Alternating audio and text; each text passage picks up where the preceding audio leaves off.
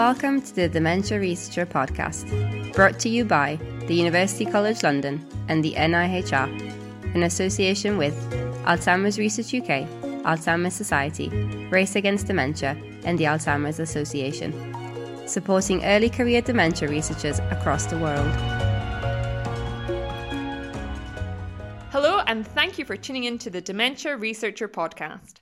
I'm Dr. Fiona McLean, and I'm delighted to be hosting this special episode recorded on location from the Alzheimer's Research UK conference in amazing Aberdeen. We're sitting with our coats on, not because it's cold outside, but because Adam switched off the heating in this room. This is the first show in a two part special, bringing you all the news and highlights from one of my favourite events in the calendar. Today, we're focusing on the Early Career Researcher Day, which is a fantastic combination of career talks and ECR flash presentations. Joining me to share their best bits and takeaways, I have the brilliant Dr. Claire Durrant, the amazing Dr. Ian Harrison, and the incredible Dr. Soraya Meftah. Hello, everyone. Hi. Hello. Um, so, what we're going to do is go around the table and do some proper introductions. So, we will kick off with Claire. Hi, I'm Dr. Claire Durrant, and I'm a Race Against Dementia Dyson Fellow working at the University of Edinburgh. Fantastic. Soraya? Hello, I'm Soraya Meftah, and I'm a postdoctoral research fellow also at the University of Edinburgh. And Ian. Hi, so my name is Ian Harrison. I'm an Alzheimer's Research UK and Parkinson's UK uh, Senior Research Fellow at UCL. Thanks, everyone. Before we get into your highlights, I just want to ask is anyone presenting this week? Yes, I have a 10 minute presentation in the Scottish Research Highlights on the Wednesday. So, very excited um, to be showcasing some of the work we're doing in Edinburgh. Fantastic. I will also be joining you in that session, Claire, as well. Uh, and I will be talking about some of my work with type 2 diabetes and the links with Alzheimer's and what we think is happening in the blood brain barrier. So, let's get to the highlights. Claire, would you like to go first? Yeah, so I'm perhaps a little biased because I chaired one of the sessions today, but it was a, ch- um, a session all about building independence. So, three fantastic um, early to mid career sort of PIs, all talking about the sort of challenges, pitfalls, and highs of starting your own lab um, and how to manage that. Who, w- who was in that session? Um, so it was Dr. Petra Poristi from uh, University College or King's College London, I think, um, Dr. Greg Findlay from Dundee, and um, Daniel Erskine from Newcastle. Amazing. And what was the sort of main takeaways from that panel that you chaired? I think a lot of it was that no one has the same path and kind of finding your own way in science, be that through finding the right mentors, finding the right question, but then also when you get that sort of initial funding, really to try and capitalize on it. So making sure you're negotiating for things like extra space, getting more grant funding in, getting the right people into your lab, and also planning your life around it. You know, have kids and that you can do things like have kids and look after family members and be a PI and be successful. So it was really fantastic to have some very open and honest conversations about sort of balancing different challenges with the science, but also the home life balance as well. Absolutely. I was in that session I, and I completely agree with you. It was great to hear about people who have had challenges but have gone on and been extremely successful and have also managed to have that work life balance, which is essential to any researcher to be a healthy person and the best person they can be and therefore the best scientist they can be. So I thought it was an excellent um, panel and you chaired it so well. Oh, thank you. I think we tried to see it as a bit of a rallying, rallying cry, if you like, to puts a bit of change into the field as well because a lot of us have come up against some barriers in our career but we sense that it's getting better. And if we can keep pushing things in the right way and kind of make it better for the people coming up after us and for ourselves as we continue to work through this field i think that would be fantastic. So huge thing came up was the role in men in sort of parental leave as well that it's not just going to be a female problem the idea of having children in science and how we can support people with children working in the lab and just making it a bit more common and chatting about it so that it's not some sort of deep, dark secret that, funnily enough, people have lives outside of science. That's actually a part of what makes us good at the jobs that we do. And I think having these panels sort of normalizes these conversations for the next generation of researchers coming through because we're sitting here as sort of postdoc level and fellows, but we have a lot of PhD students here. So I think it's really great for them to hear those conversations early on in their academic careers as well. Soraya, what was your favourite um, panel or highlight from today? So I always really like the ECR days because I think um, PhD students are kind of the best presenters of the work. I always enjoy watching them present more than senior PIs that maybe are a little bit less in love with the science. Whereas whenever I watch PhD students presenting their work, they're kind of so excited and so invested. And we've had like a very good selection of just 15 or 10, 15 minute talks. And then we also had like quite a nice array of flash talks as well. And I think flash talks are also very difficult to get in a lot of information in like two, three minutes. And all of them did such a fabulous job. Um, I was trying to read my notes to figure out if I could like pick out one or two names that were like really highlighted for me, but I think all of them were just so amazing. So go PhDs. I also thought from watching the PhD talks that the slides are so clear. Yeah. The illustrations the PhD students are using are just yeah. so sharp.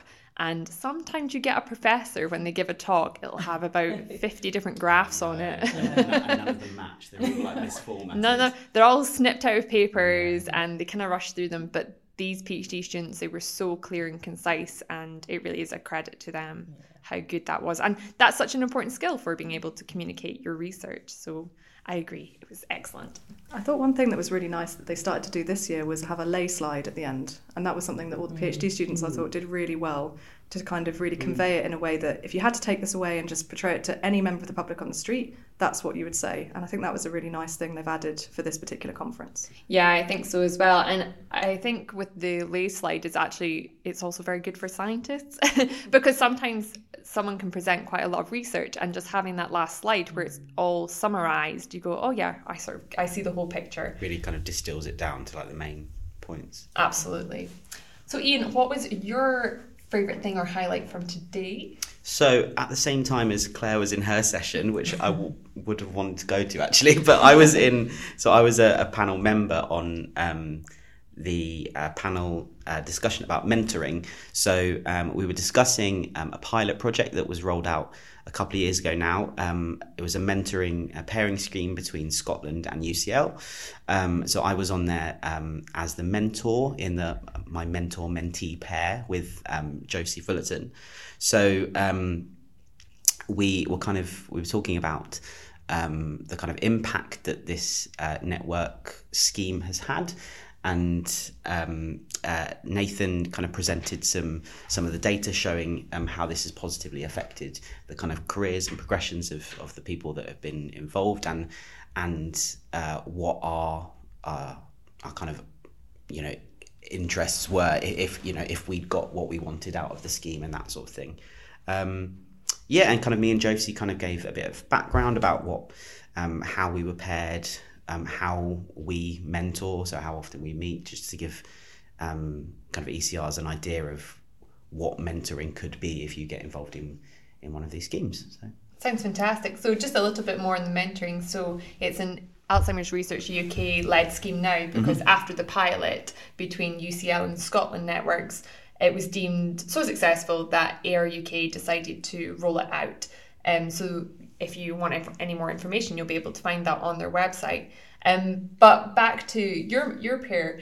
So you and Josie were set up during uh, the pilot scheme mm-hmm. and have continued to yeah so we we highlighted actually in our slides that we presented today when we were initially paired it said there was a sentence in this in the in the kind of um, blurb that we got sent that the initial pilot was supposed to be for six months, mm. but we're kind of two years on and we still kind of meet each each month.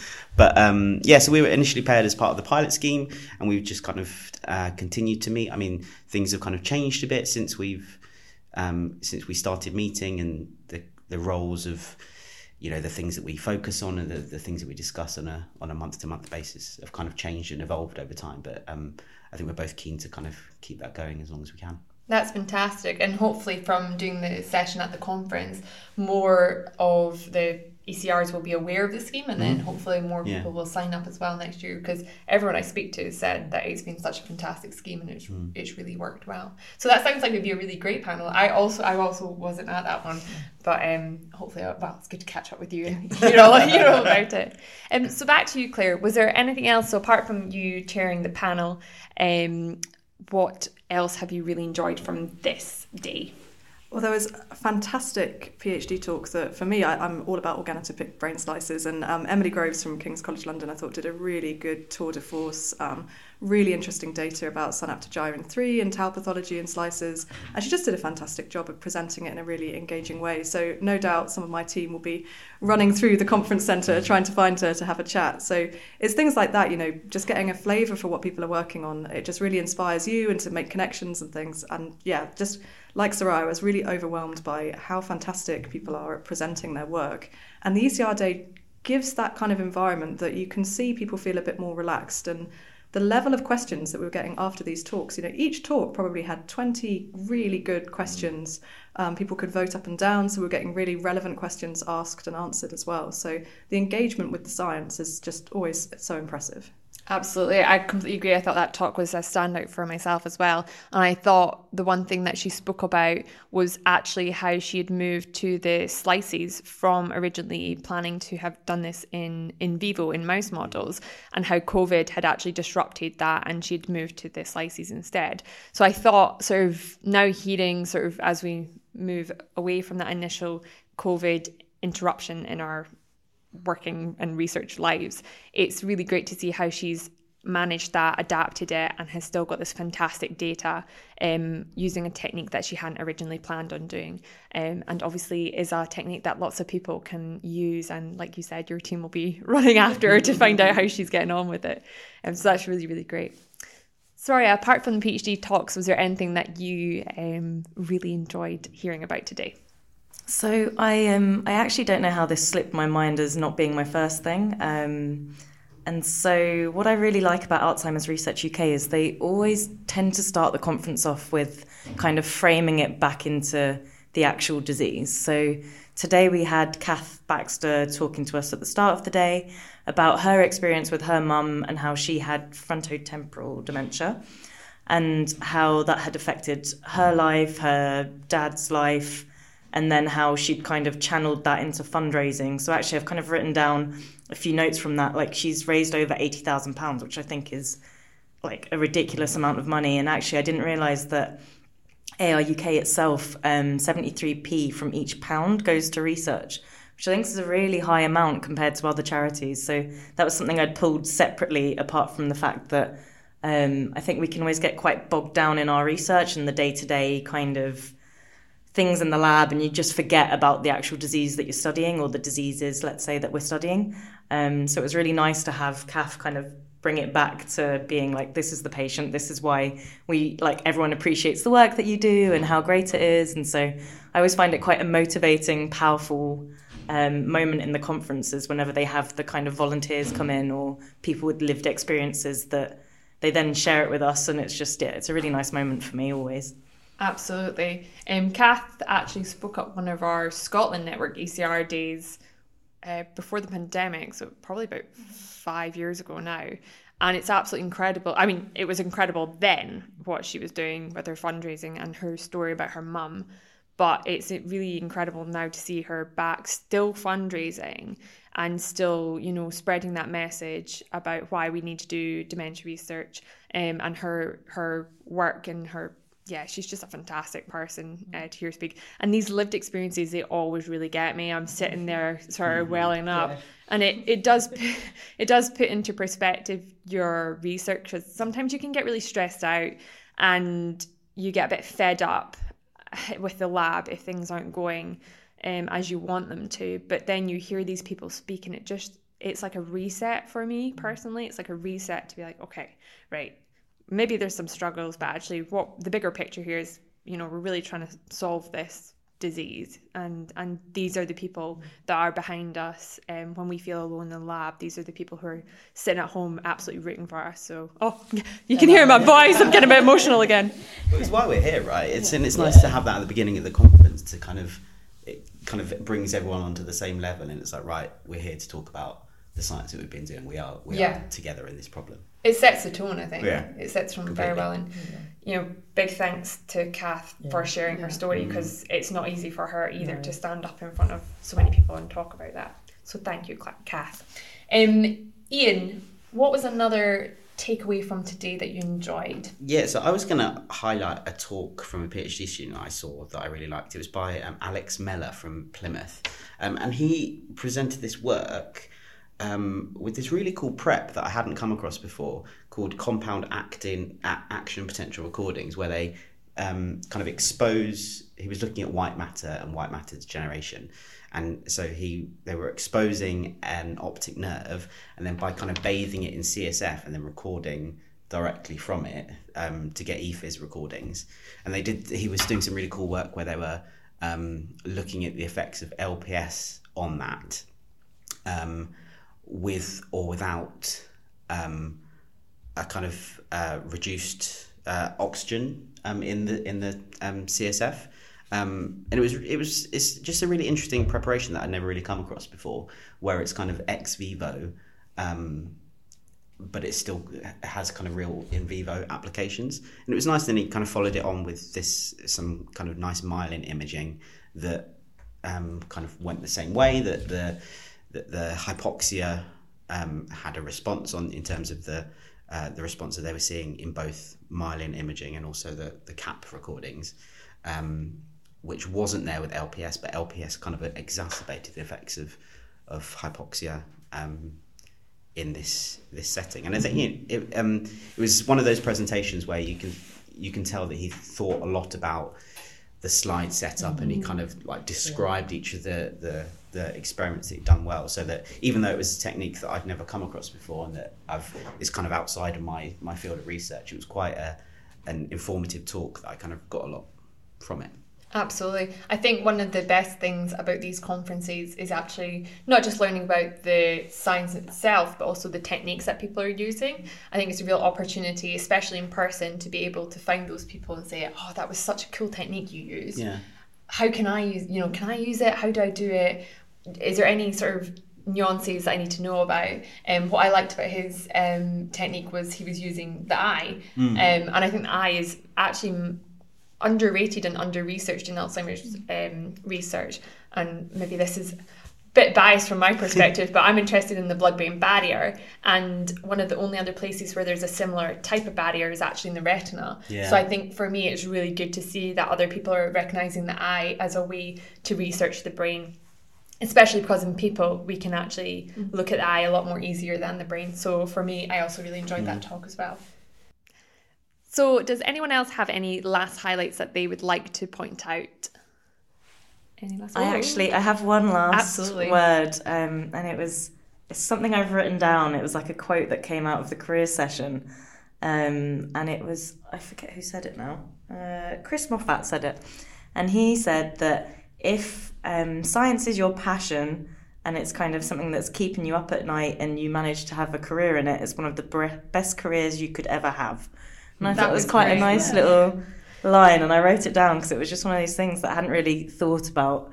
Again, when you get kind of narrowed down, down, but actually, if you really enjoy it and you're really passionate about it, and you can make it work, then it is actually a very kind of privileged career that we're all in. So.